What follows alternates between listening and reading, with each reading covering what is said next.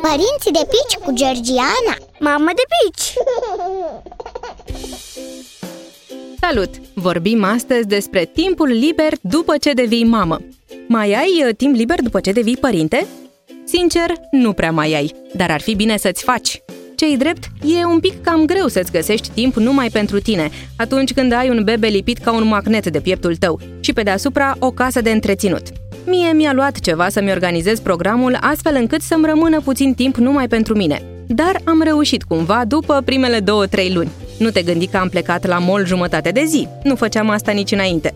Dar am început să-mi aloc o jumătate de oră, uneori o oră, în fiecare zi, în care să fac lucruri doar pentru mine, fără nicio legătură cu copilul. Așa am redescoperit cât de mult ajută lucrurile aparent mărunte, cum ar fi o baie fierbinte sau lectura în liniște a unei cărți, de beletristică, nu mama și copilul.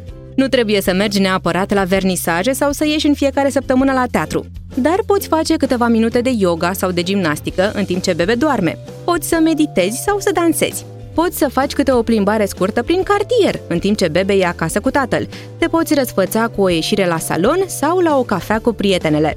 Eu mă declar mulțumită cu o oră pe zi în care să mă răsfăț uitându-mă la o jumătate de film, citind dintr-o carte sau răsfățându-mă cu o baie fierbinte. Iar dacă ies împreună cu soțul la un concert odată la câteva luni, sunt cea mai fericită. Pe data viitoare!